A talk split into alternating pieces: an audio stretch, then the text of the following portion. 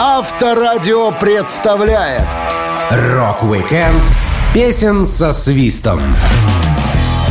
Для разнообразия и оригинальности музыканты часто используют в песнях не только экзотические инструменты, но и художественный свист. Иногда он нужен, чтобы увеличить хронометраж, но чаще всего свист придает песне определенное настроение и запоминается лучше, чем текст композиции. Я, Александр Лисовский, расскажу вам о самых известных рок-песнях с художественным свистом.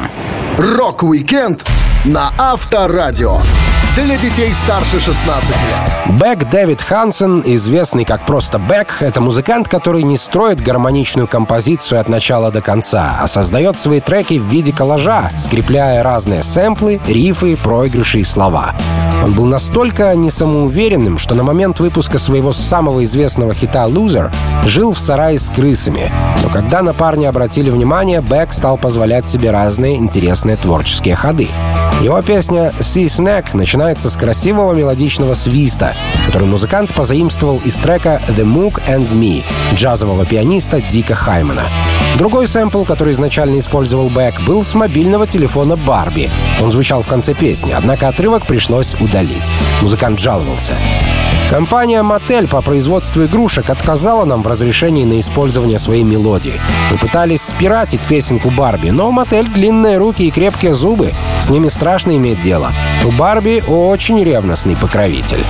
В большинстве текстов Бека упор делается на получение эмоционального отклика на фразу или набор слов, а не на рассказ прямой истории. Он любит звуки и созвучия, при этом абсолютно безразличен к целостности сюжета. Бек объяснил. «Я приправляю треки разными эмоциями. Это единственный музыкальный способ, которым можно затронуть животную естественную составляющую человека. Ему вовсе не нужно включать мозги, чтобы чувствовать. Мне нравится подходить к написанию текстов так, как будто я не знаю английского и нащупываю слова в темноте. Я пытаюсь переключить себя в этот режим. Мне нравится язык, когда он неуклюж. Как и другие песни Бека, трек Seas Net был сшит из лоскутков. Басовый сэмпл A Part of Me группы Country Funk, партия органа из композиции Live группы Sly and the Family Stone, ну и, конечно, пиратская мелодия Барби и свист Дика Хаймана. Над песней поработали The Dust Brothers, что создали музыкальное сопровождение к фильму «Бойцовский клуб». В треке смешаны все стили — джаз, рок и даже, прости господи, хип-хоп. Бэк говорил, «Много из написанного вдохновлено хип-хопом. Мне нравится тот факт, что там нет никаких правил, законов грамматики или синтаксиса. Это лишь чистый мыслительный процесс и бессвязная поэзия. Я люблю читать письма от фанатов из Японии, потому что они используют английский очень свежо и естественно. Я стараюсь искажать предложения в текстах песен, а через несколько дней перечитываю их и понимаю, нужно ли все оставить как есть или переписать заново. Любовь к игре со словами отразилась в названии альбома, на который вошла песня Бека со свистом Хаймена. Пластинка получила имя Odelay. Имя релиза представляет собой английское звучание мексиканского сленгового междометия «оралей», что переводится как «сам» или «что случилось». По словам продюсера, Odelay является игрой слов «о delay» в переводе «о задержка», так как запись альбома заняла очень много времени. Над одним только синглом «Sea Snack» работало три человека в качестве авторов. Один из них, Майк Симпсон, участник группы Dust Brothers, вспоминал. Работа с Беком похожа на то, как дети бездельничают на площадке, играя с палочками от эскимо или чем-то еще. Они просто пытаются создать что-то классное без какой-либо цели. Но что я запомнил больше всего, так это старый мягкий стул, из которого торчала пружина и упиралась мне в одно место. Я волновался, что однажды она прорвется и проткнет меня насквозь. Это была бы глупая смерть во имя музыки. Рок-викенд песен со свистом на Авторадио. Не то чтобы группа The Black Keys была бы легендарной в среде рок-музыкантов, но за 20 с небольшим лет существования они успели записать 11 пластинок, а учитывая, что в команде всего два человека, это неплохой показатель плодотворности. Дэн Ауэрбах в дуэте отвечает за гитару, бас, вокал и клавиши, а Патрик Карни — за барабаны, маракасы и прочую перкуссию. В 2010 году команда выпустила пластинку Brothers, и одним из 15 треков на ней стала композиция Tighten Up с художественным насвистыванием Дэна. Драмер группы рассказывал. На самом деле песня Tighten Up началась с барабанного боя. Мы с Дэном тогда только начали работу над альбомом Brothers. Мы тусовались в студии около двух недель, но эту песню писали и записывали практически на ходу. У нас хватало работки. Днем мы выступали на телевидении, а вечером отправлялись в студию для записи. Все началось с того, что я попытался сыграть бит, который крутился в моей башке. Потом мы начали набрасывать на вентилятор всяко разные инструментов, свистов и звуков, пока не получили это. В отличие от рокеров старой школы, The Black Keys не безразлично относились к перспективе своих песен на радио. Они старались написать не просто хит, который понравился им, но и трек, который потенциально одобрят музыкальные редакторы. Так барабанный бит обрастал свистом и прочими примочками. Барабанщик вспоминал. Первоначальный набросок длился две минуты, этого было слишком мало. Дэн придумал хорошее вступление, немного посвистел для разнообразия, а потом мы решили поиграть с темпом, чтобы он менялся и уносил слушателя черти куда, в хорошем смысле. Для соответствия эфирному формату трек должен быть определенного хронометража. Конечно, мы могли добавить в конце еще один припев и всего делов, но нам хотелось быть оригинальнее.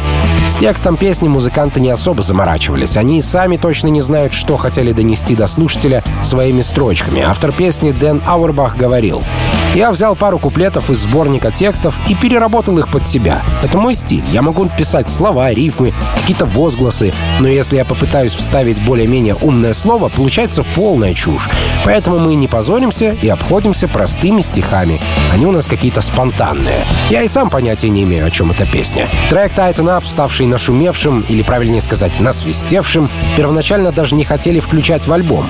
Вокалист и автор текста Дэн говорил, что его приятель стал тем человеком, благодаря которому песня попала на пластинку. Он делился. «Мой друг Майкл пришел в гости, когда мы тусовались на Манхэттене, и я сыграл все, что мы записали для пластинки Brothers. Последняя песня, которую я исполнил, была Tighten Up. Я сказал, блин, не знаю, нужно ли нам ее включить в трек-лист или ну ее нафиг. А он такой, чувак, да ты будешь полным идиотом, если не возьмешь эту тему в релиз. Я ему, знаешь, а ты, наверное, прав. Абсолютно неожиданно для всех и самих себя The Black Keys выпустили успешный альбом, который назвали «Братья» в честь своих братских отношений в команде. Трек с насвистыванием Дэна Tighten Up, который первоначально мог остаться незамеченным, в итоге получил три премии Грэмми и стал мега популярным как в музыкальных магазинах, так и на местных радиостанциях. Рок-викенд песен со свистом на Авторадио. До того, как выпустить свой самый известный альбом Breakfast in America, группа Supertramp записала пять пластинок и уже отыграла массу концертов в больших и малых залах по всему миру. Вокалист Рик Дэвис и гитарист Роджер Ходжсон писали песни для команды примерно 50 на 50. Но именно композиция с ободряющим свистом в проигрыше «Goodbye Stranger» — дело рук Дэвиса. Ходжсон рассказывал. В Supertramp было два автора, я и Ричард, и мы работали не совместно, а оградившись друг от друга, хотя авторство композиции везде указано за нами, как за дуэтом. В этом плане мы были очень похожи на Леннона и Маккартни. Так что все песни, которые я пел, такие как Dreamer, Give a Little Beat, Take the Long Way Home и Breakfast in America, были написаны мной. А такие композиции, как Goodbye Stranger, Руди и так далее, принадлежат Рику Дэвису. В них звучит его вокал и его свист. Честно говоря, мне никогда бы не хотелось петь песни Рика. Композиция «Goodbye Stranger» рассказывает о сексуальной свободе на одну ночь. Тема и поп-звучание трека сильно отличались от предыдущих работ Supertramp. Все, что группа делала ранее, звучало тяжелее, грубее и альтернативнее. Зато с легким подходом музыканты показали более светлую сторону группы и добились большего коммерческого успеха.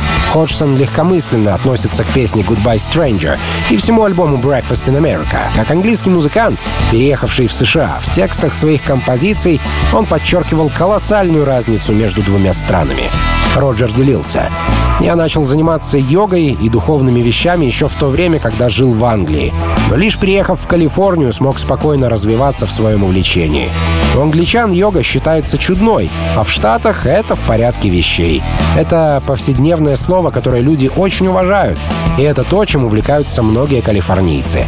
Та же история с вегетарианством. В Англии вегетарианец казался существом с другой планеты. Тут же все понимают, что вы хотите быть здоровым, поэтому ограничиваете свою диету. Show. В Англии, к сожалению, почти всю жизнь проживаешь, пытаясь соответствовать образу, придуманному столетия назад. Так что песни нашей пластинки «Завтрак в Америке» прямо или косвенно затрагивает эту тему. Запись свиста на «Goodbye Stranger», гитары на «Breakfast in America» и клавишных на других треках пластинки была долгой и утомительной. Музыкантов заставляли добиться идеального звука. Они несколько раз создавали демо перед тем, как приступить к чистовику. Это изматывало Рика Дэвиса, он жаловался. Из-за Ходжсона мы записывали пластинку 8 гребаных месяцев. Если бы я когда-нибудь записал сольный альбом, я бы просто нанял хорошего продюсера и доверил бы ему это дело. Мы писали десятки партий в разных местах. Это сильно надоедает и не приносит никакого удовольствия. Вы входите в студию, ребята играют определенную часть, и пять часов спустя вы открываете дверь, и они пилят всю ту же партию того же трека. Знаете, если бы я все решал, то пошел бы домой за восьмидорожечным стереомагнитофоном и, возможно, записал бы все на нем. Мои любимые пластинки записаны просто. Если вы знаете Битлз, там нет крутого качества, но есть атмосфера, из-за которой ничего другого и не нужно. Не каждое ухо услышит, насколько чисто и гладко отшлифована песня «Goodbye Stranger», но каждый заметит художественный свист, добавляющий простоты и легкости композиции Supertramp. Рок-викенд песен со свистом на Авторадио. Бесспорно, самый известный свист в рок-музыке принадлежит группе Scorpions и слышен в самом начале их песни «Wind of Change». Композицию музыканты написали под впечатлением от поездки в СССР в 1989 году, когда они сыграли на Московском музыкальном фестивале мира с такими ребятами, как Bon Jovi, Mötley Crüe, Оззи Осборн, Cinderella, Skid Row и Парк Горького. На том шоу для советского гражданина именно Scorpions были настоящими звездами. Музыкантов приглашали в Союз и раньше, Рудольф Шенкер вспоминал. Вообще-то, мы должны были выступать в Москве еще в 88-м. Мы планировали пару шоу в столице и пять концертов в Ленинграде. Но потом нам отменили московские выступления. Мы были немного разочарованы, но в итоге решили отыграть 10 концертов в Питере. Это было фантастически. Выступая на фестивале мира, Scorpions были впечатлены не только самим шоу, но и лодочной прогулкой по реке. Именно эти матросские забавы и стали главной причиной вдохновения для Wind of Change. Продюсер Дон МакГи говорил, мы жили в Москве где-то неделю, и у нас были встречи с прессой и тому подобное, так что я решил, что вывезу всех на реку в центре города. Тогда, поверьте, для такой поездки нужно было договориться с десятками людей. Нельзя было просто арендовать катер и отправиться в круиз. Мы устроили прогулку по Москве-реке вместе со всеми оркестрами, журналистами MTV, красноармейцами и так далее. Клаус Майне стал основным автором свистящей Wind of Change. До этого он писал музыку, но теперь решил набросать текст. Первоначально свист хотели заменить гитарным проигрышем, но гитара не смогла сравниться с мастерством художественного выдувания воздуха губами Клауса. Он вспоминал. Слова, мелодия и вся структура песни появились довольно быстро. И начальную мелодию я просто насвистывал, потому что я не соло-гитарист. Я исполнил песню для парней, однако они не были уверены в этой части со свистом. Рудольф сказал, что рок-н-ролл и свист несовместимы. Это вступление должно быть гитарным мотивом. Но мы попробовали его с гитарами и даже с клавишными. Все было не то. Поэтому я записал несколько дублей свистов и скомпилировал идеальный вариант. Даже продюсеры, которые считали свист не самым лучшим вступлением, переубедились в обратном и одобрили версию без гитарного интро. Кит Олсен, продюсер компании Crazy World, рассказывал. Большую часть альбома мы записали в студии With Lord в Нидерландах, но первые 8 недель или около того мы работали с Good Night LA, моей частной студии в Калифорнии. Именно там я впервые услышал Wind of Change. До сих пор хорошо помню, как вошли Рудольф и Клаус, поздоровались, а потом Рудольф сыграл Wind of Change на акустической гитаре, а Клаус просто пел. Волосы на моих руках встали дыбом. Это было очень сильное эмоциональное заявление. Клаус Майн рассказывал, что написал трек о том, как меняется мир и люди, которые в нем живут, что враги могут стать друзьями и тому подобное. Помимо свиста и музыки в песне оказался глубокий смысл. Сначала никто не был уверен, что вступление оценят по заслугам, но в итоге Wind of Change стала самым известным хитом Scorpions. Майн делился. До Wind of Change были песни со свистом у таких парней, как Джон Леннон и Эксел Роуз. Конечно, мы не первопроходцы. Свист как настоящий инструмент. Теперь я понимаю, что попытки заменить его гитарами изначально были обречены на провал. Так что мы сказали, ай, к черту, будем свистеть. И все получилось.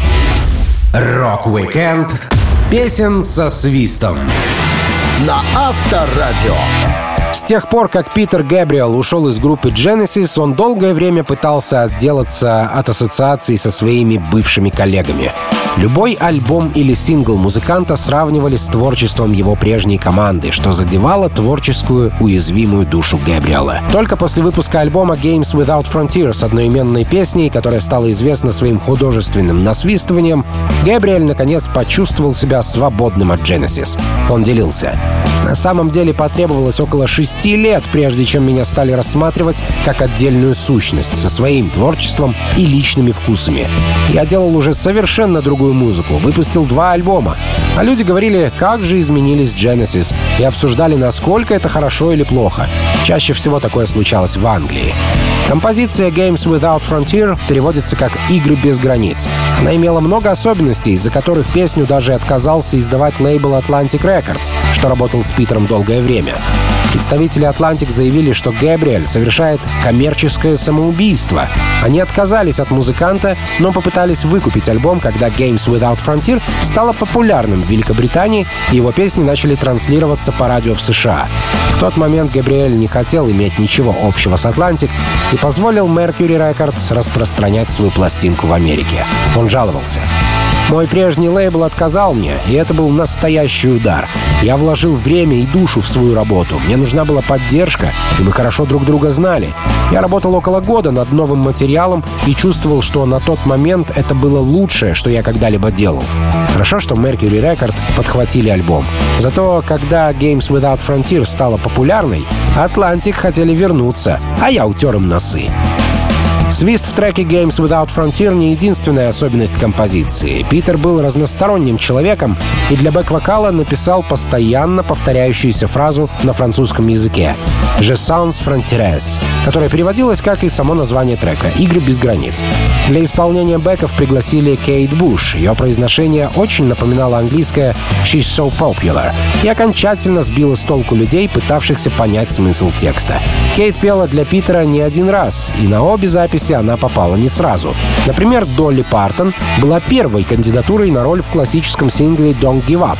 Габриэль говорил, Сначала я попросил Долли Партон спеть на бэк-вокале, но Долли отказалась. Я рад, что она это сделала, потому что Кейт Буш, которую мы пригласили позже, выступила просто шикарно. Для трека Games Without Frontier у нас тоже был кто-то другой. Но мы поняли, что акцент на словах не так уж силен, как это может сделать Буш. С ней было легко и очень весело. Работа заняла не более получаса. В песне Питер рассказывал о том, как люди у власти во всех уголках мира играют в свои игры, не слушая мнения большинства, которое они представляют. Заголовок песни совпадает с названием европейского игрового шоу, в котором международные участники соревнуются друг с другом. В записи альбома Games Without Frontier участвовал Фил Коллинз, который заменил Питера в Genesis. Гэбриэль рассказывал, «Я взял для альбома двух барабанщиков, Фила и Джерри, и запретил им использовать тарелки. Фил отнесся к этому спокойно, но Джерри пришлось переучиваться. За свист на сингле отвечало целых три человека. Я и наши продюсеры Стив и Хью. Трек в итоге получился огненный.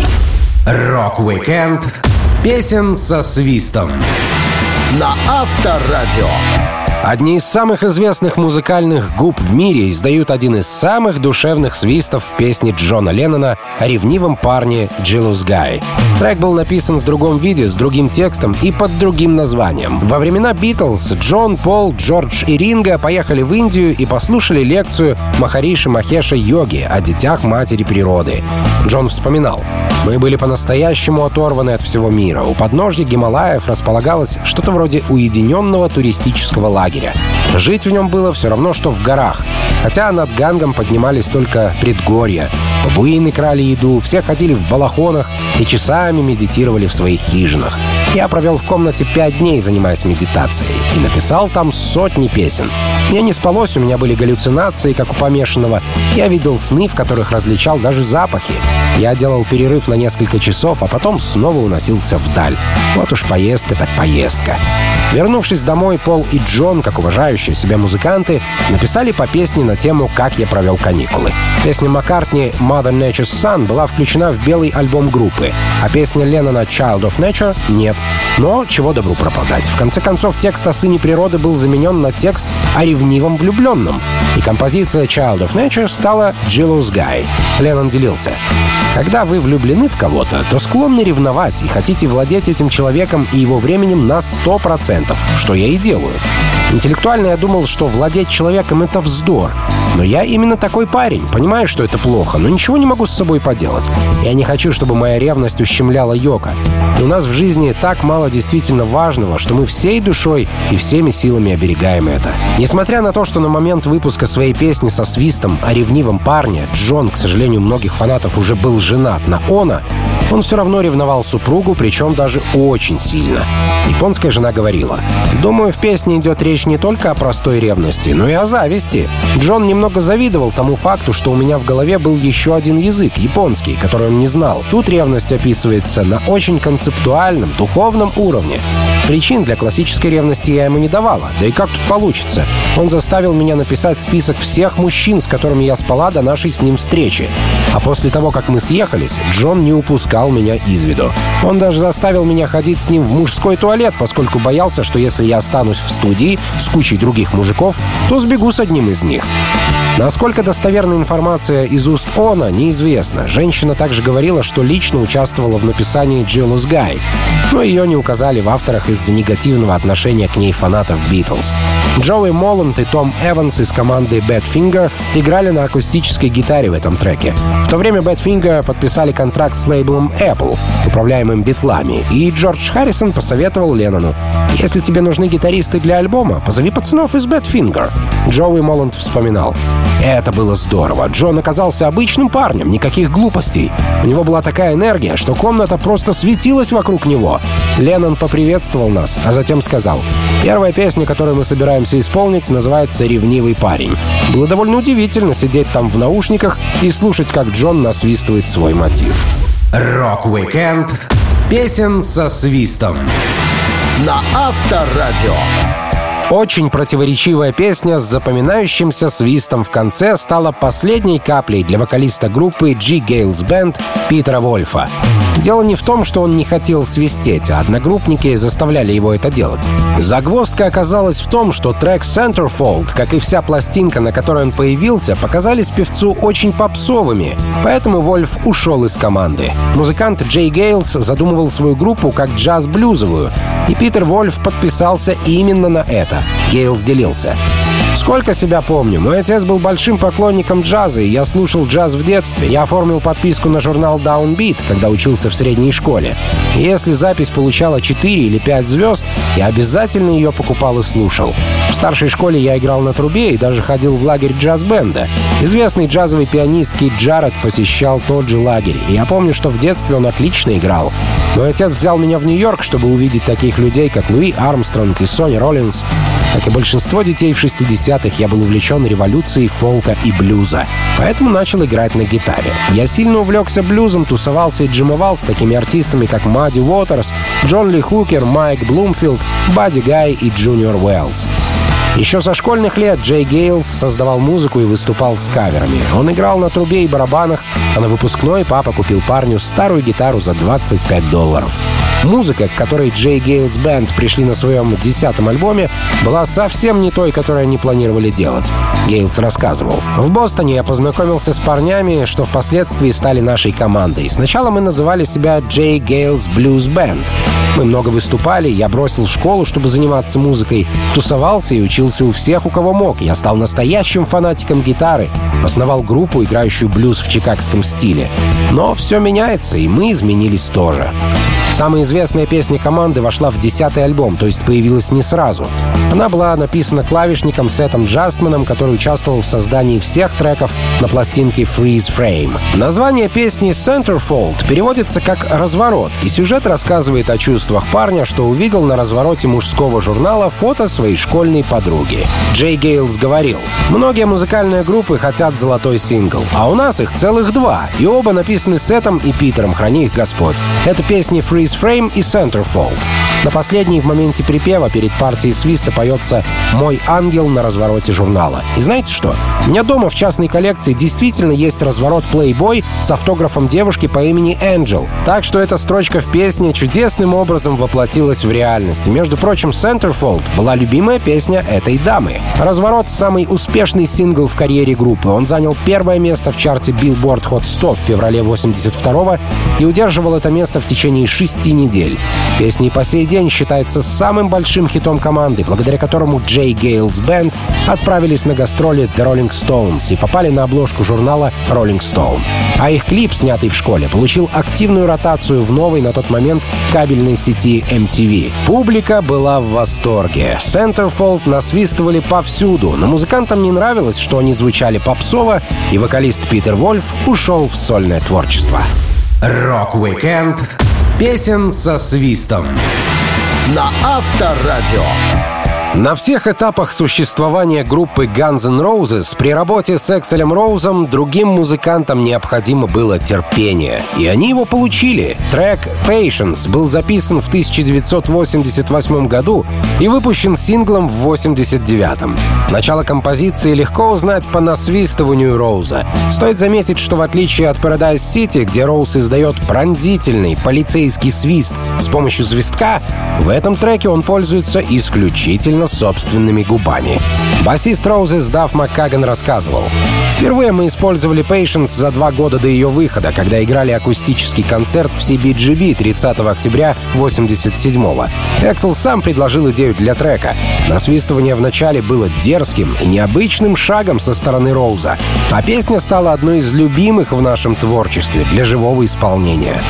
Во время записи композиции барабанщик группы мог отдохнуть, поскольку ударные в треке не требовались, а гитарист Слэш играл на акустике. Во время шоу ситуация менялась, гитары становились электрическими, а за барабанами сидел Дон Хенли из группы Eagles, поскольку свой драмер Ганзов Стивен Адлер прокапывался в клинике после какой-то передозировки.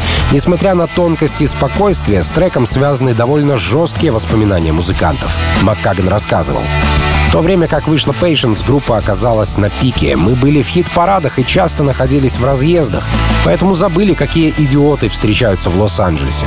Однажды вечером мы со Слэшем пошли в Рейнбоу, известное тусовочное место для рок-н-ролльщиков. Они предоставили нам кабинку.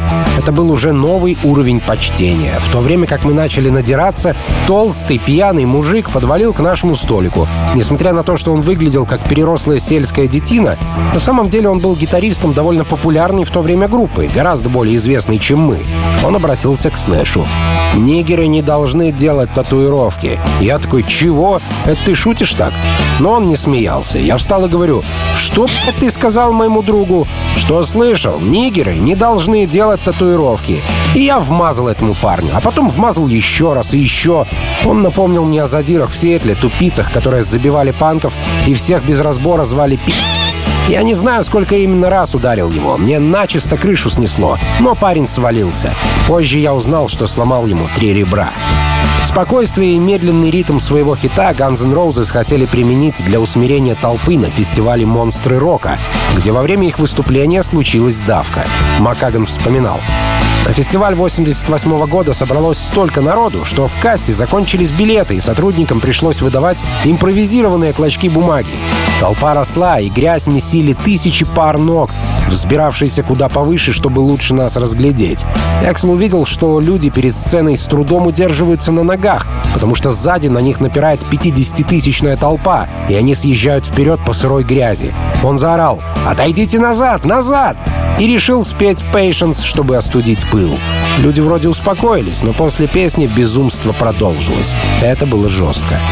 В 2016 году, помогая своей дочери Тони выучить песню Ганзов, музыкант Крис Корнелл записал свой кавер на Patience. Его версия не была выпущена до 20 июля 2020 года, через два года после смерти певца. Так лирический трек со свистом Эксела Роуза стал свидетелем грустных времен, но вдохновил тысячи фанатов. Rock-weekend песен со свистом на Авторадио. Одна из самых популярных песен Дэвида Боуи «Golden Years» со свистом влетела в чарты, хотя свист ее можно услышать только в самом конце композиции. Трек не должен был попасть на альбом Боуи. У композиции было много других путей в музыкальный мир. Во-первых, ходят слухи о том, что песню Дэвид написал для своего кумира Элвиса Пресли, который работал с ним на одном лейбле. Сам Боуи делился. Когда я узнал, что работаю бок о бок с Элвисом, то не мог в это поверить. Он был моим главным героем. Тогда я был достаточно глуп, чтобы придумать себе, якобы наш совпадающий день рождения, 8 января, обязательно означает нашу связь на духовном уровне. Между нашими офисами ходили разговоры о том, что меня следует представить Пресли и, возможно, предложить королю взять меня в качестве сценариста-постановщика. Но этого так и не произошло. Я хорошо помню, как он прислал мне записку. Всего наилучшего и отличного тура. Я храню эту бумажку всю жизнь. Кому не понравилась Golden Years, Пресли или его менеджеру полковнику Паркеру неизвестно. А может, она даже не дошла до ушей короля рок-н-ролла. Супруга Боуи Энджи утверждала, что трек Дэвид создал специально для нее. Девушка говорила. Дэвид никогда не собирался сам петь Golden Years. Он написал композицию в надежде, что это поможет мне заключить контракт со звукозаписывающей компанией. Мы много помогали друг другу. В какой-то момент я сказала, что собираюсь рискнуть и заняться музыкой. Он вполне спокойно отреагировал и даже помог мне с песней. Я выступила на шоу Майкла Дугласа, но все-таки больших успехов не последовало. Для платиновых альбомов нужен не только талант, но и везение. Чтобы не пропадало добро, Дэвид Боуи сам записал свою песню, сам насвистел партию в конце композиции и выпустил трек на своем альбоме 76 года «Station to Station». Пластинка сильно отличалась от всего предыдущего творчества, но фанатам музыканта не привыкать к выходкам хамелеона рок-музыки. Дэвид рассказывал. Я думаю, что достиг определенной зрелости. Это можно услышать в альбоме. Я всегда говорил, что эмоционально уязвимы. Все эмоции, очевидно, читаются в песнях. Достаточно взглянуть на мои пластинки, чтобы понять, что у меня на сердце. Иногда мне требуется довольно много времени, чтобы разобраться, что я хотел сказать в той или иной композиции, поскольку пишу я обычно в состоянии аффекта. Но если послушать уже записанные альбомы, мне совершенно ясно, о чем они говорят и что я сам при этом чувствовал. Как всегда, Боуи лихорадочно работал. Музыканты привыкли, что их вызывают в студию в любом состоянии и в любое время суток. Даже несмотря на то, что в те годы не существовало мобильных телефонов, Боуи мог найти кого и где угодно. Гитарист Эрл Слик делился. Я помню одну ночь, когда у нас даже не была забронирована студия, а я тусовался с друзьями в Рейнбоу. Внезапно входит один из Роуди Дэвида. Я сразу понял, что это за мной. Этот чувак обошел все заведение, обыскал каждый закоулок и нашел меня за дальним столиком. Он говорит, пора идти на работу. Я такой, сейчас час ночи. Я уже нормально надрался. А он, ну ты же знаешь, что для Дэвида это не важно. Он уже на месте. Снаружи стояла машина, я заплатил по счету, прыгнул в тачку и работал всю ночь. Такой график хорошо поддерживал нашу форму. Песня Golden Years вошла в списки лучших треков Боуи и была включена в различные сборники. Она даже появилась в фильме «История рыцаря» 2001 года. Под нее на средневековом балу танцевали главные герои ленты.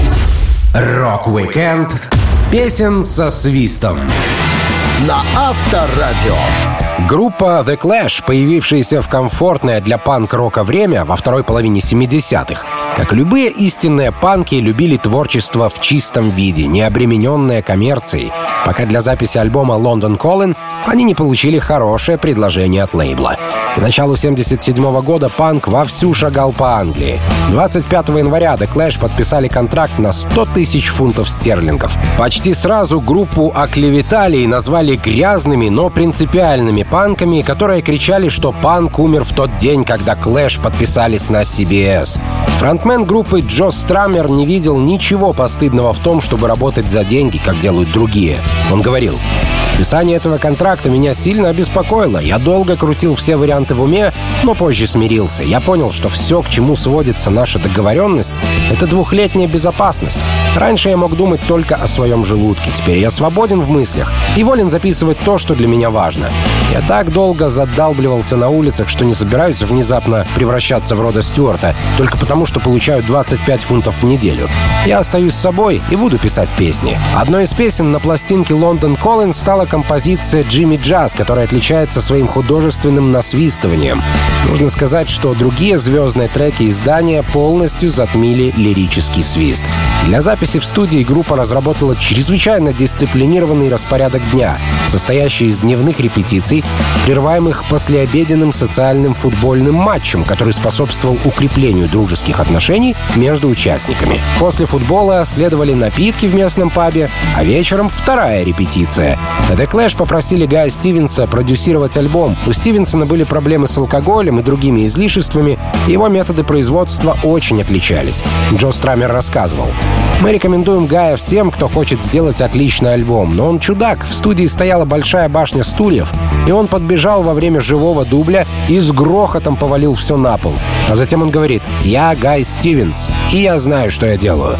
Во время сессии Гай периодически звонил Яну Хантеру из модных Хупл в США а его разговоры оплачивал наш бюджет. Он принес квитанции за год, каждое такси, которое он взял с 50-х годов.